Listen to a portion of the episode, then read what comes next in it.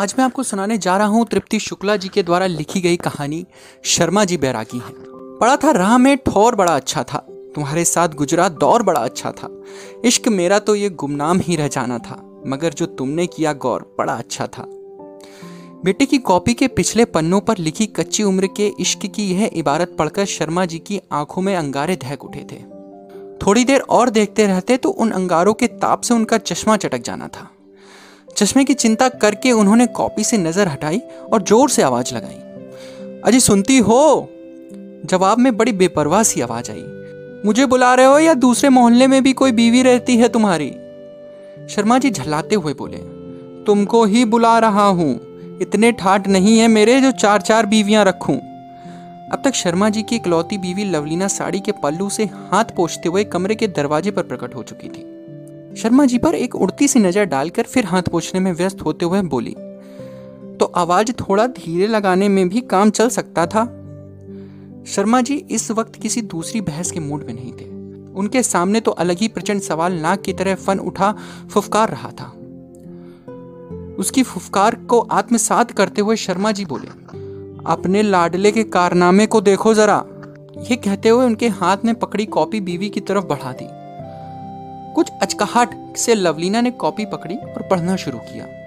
पल भर में उनके चेहरे की अचकाहट अलौकिक सुख में तब्दील हो चुकी थी। खुशी तो जैसे उनके चेहरे से फूट पड़ रही थी।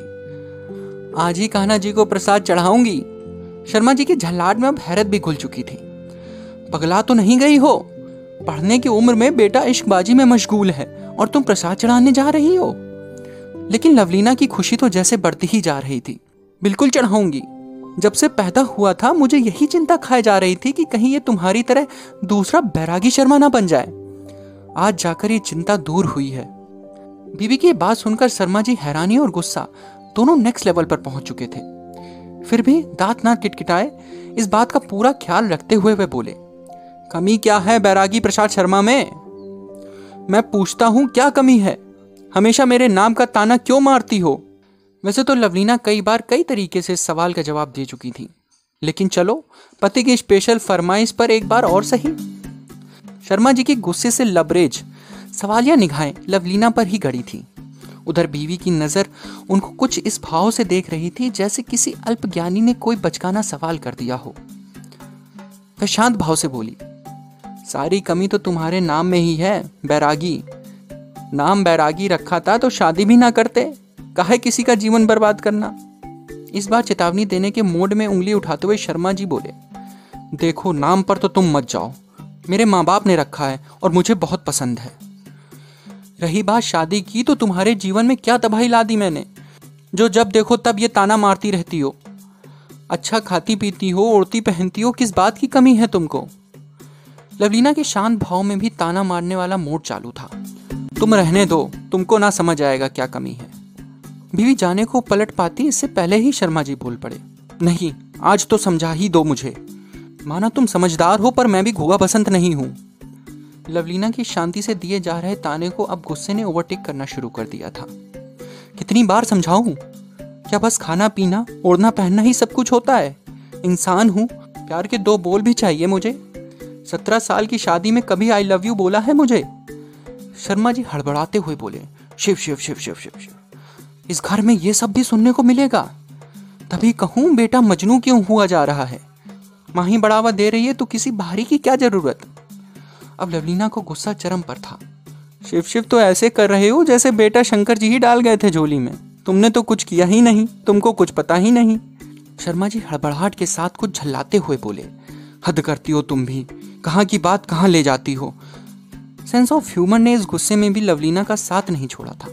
तुम तो मुझे कभी कहीं ले नहीं जाते तो सोचा मैं ही बातों को कहीं ले जाऊँ। शर्मा जी को कुछ याद आया। तपाक से बोले, हर साल वैष्णो देवी ले जाता हूँ तुम्हें, बोलो। शर्मा जी को लगा कि अब तो इस जंग में उनकी जीत पक्की है, लेकिन क्या वाकई ऐसा था?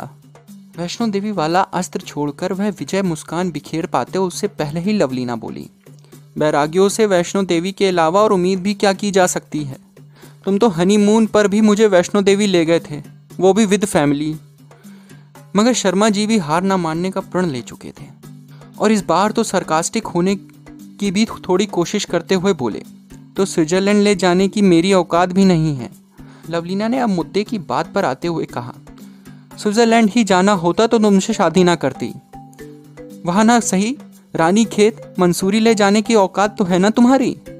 शर्मा जी मुद्दा समझने की जगह फिर हमेशा की तरह कंफ्यूज होकर रानी खेत और वैष्णो देवी में क्या अंतर है? पहाड़ वहाँ भी हैं और यहाँ भी। बर्फ़ वहाँ भी गिरती है और यहाँ भी। फिर रानी खेत और मंसूरी में कौन से गुलगुले बट रहे हैं? लवलीना लंबी सांस छोड़ते हुए बोली, और तुम कहते हो कि तुम घोंगा बसंत नहीं हो। इतना कहकर वह किचन की तरफ़ जाने लगी, लेकिन शर्मा जी अभी बात खत्म करने के मूड में नहीं थे। पीछे से चिल्लाकर बोले, कहाँ जा रही हो? कोई जवाब नहीं सूझ रहा तो जाने लगी? बेटे की करतूतों पर पर्दा डालने के लिए बातें बनवा लो इनसे बस। क्या बात शुरू की थी और कहाँ ले जाकर छोड़ दिया?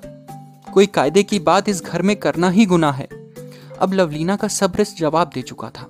किचन के दरवाजे पर ही पलटकर भड़कते हुए बोली, उन्नीस साल की लड़की को हनीमून पर परिवार सहित वैष्णो देवी ले जाते हो। और फिर पूछते हो, दिक्कत क्या है? तुम तो पैदा ही बुढ़ापा लेकर हुए थे, लेकिन मैं ऐसी नहीं हूँ। मैं बहुत सामान्य इंसान हूँ, जिसे ज़िंदगी में प्यार चाहिए, रोमांस चाहिए, पति के साथ फुर्सत के कुछ पल चाहिए, और इसमें धेला भी पैसा खर्च नहीं होता। फिर भी तुम मेरी ये इच्छाएँ कभी पूरी नहीं कर पाए और ना ही कभी कर पाओगे। शर्मा जी मुँह खोले सुन रहे थे और लवलीना बोले जा रही थी। फिर भी मैंने अपनी शादी बचाने के लिए तुम्हारे साथ हर कदम पर समझौता किया, लेकिन अब बात मेरे बेटे की है। यहाँ मैं समझौता नहीं करूँगी। वो प्यार करेगा, हज़ार बार करेगा। और खबरदार जो तुमने उसको कुछ कहा। लवलीना की उंगली शर्मा जी की तरफ़ थी और शर्मा जी कुछ बोलने के लिए शब्द ढूंढ रहे थे कि तभी लवलीना की आँखों में आँसू झिलमिलाने लगे। शर्मा जी यूँ तो काफ़ी कड़क दिल थे। इजहार इश्क जैसे खतरनाक ख्याल उनको छूकर भी नहीं गुजरते थे।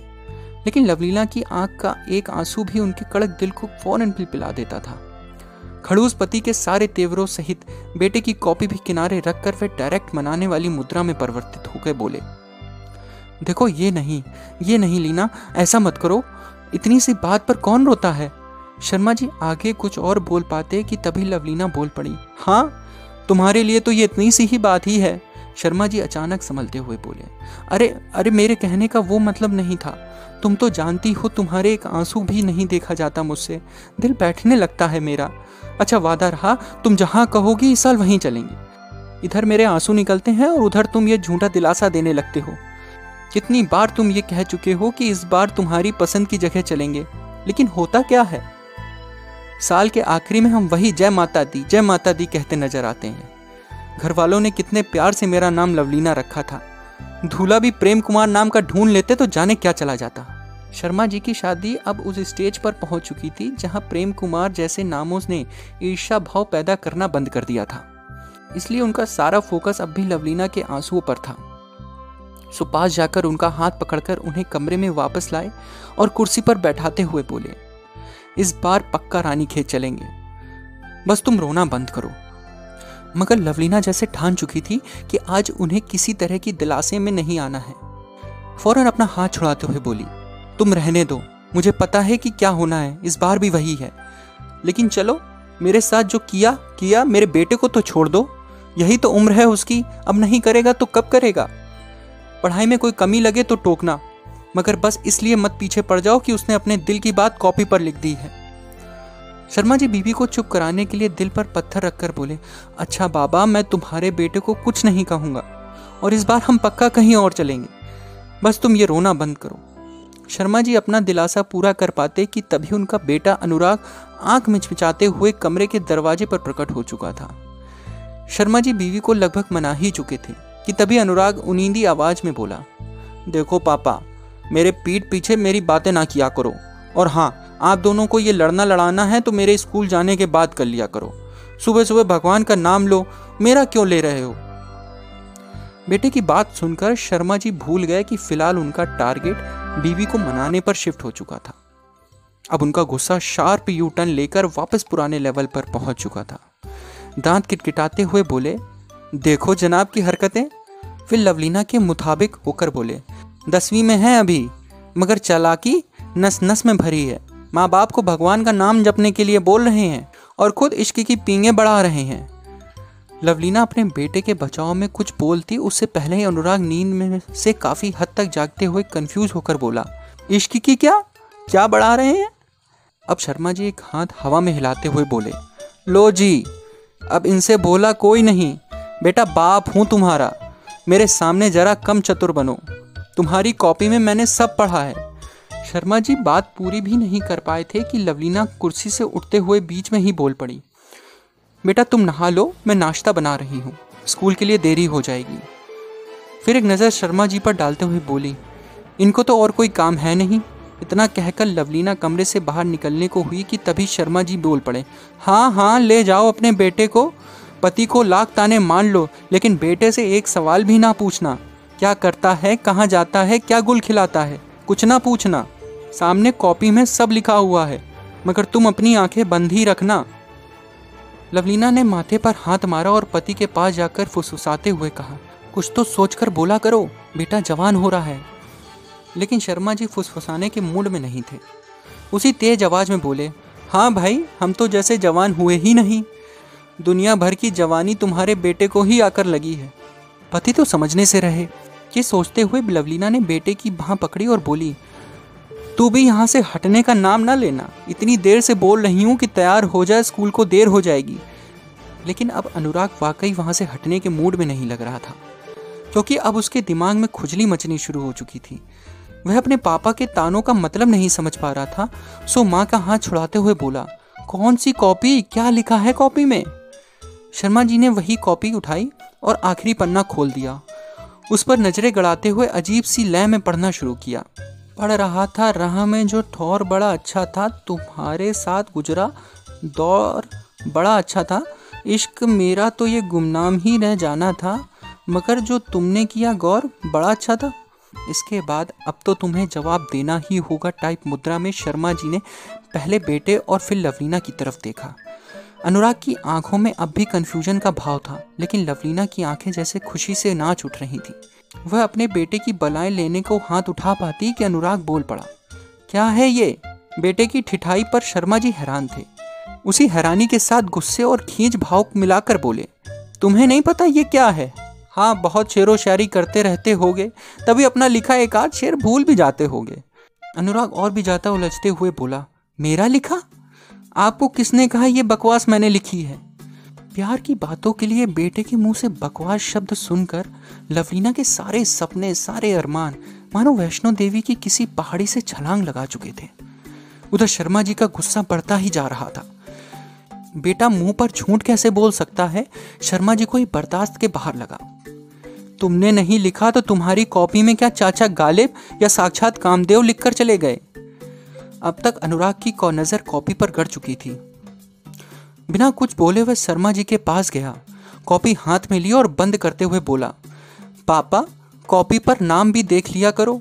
राहुल की कॉपी है, नोट्स पूरे करने के लिए लाया था। फिर सिर झटकते हुए बोला, आप भी ना, पापा। इतना कहकर वह कमरे में जाने लगा, लेकिन दरवाजे पर पहुंचकर अचानक रुक गया और पलट कर बोला, कल आप लोगों को कुछ बताना भूल गया था। बोर्ड का फॉर्म भरा था कल। अनुराग नाम अच्छा नहीं लगता, मुझे तो उसमें नाम बदल दिया है मैंने। अब शर्मा जी और लवलीना दोनों हैरान थे। उनकी हैरत देखकर वह झल्लाते हुए बोला, यार मम्मी, इससे कॉमन नाम नहीं मिला था क्या? खुद मेरी क्लास में मेरे अलावा तीन अनुराग और हैं, इसलिए मैंने दूसरा नाम रख लिया है। इतना कहकर वो दो पल को रुका और माँ बाप कोई सवाल करते, इसे पहले ही जवाब देते हुए बोला, नया नाम विराग रखा है और ये मुझे बहुत पसंद है। तो बस इतनी सी थी कहानी।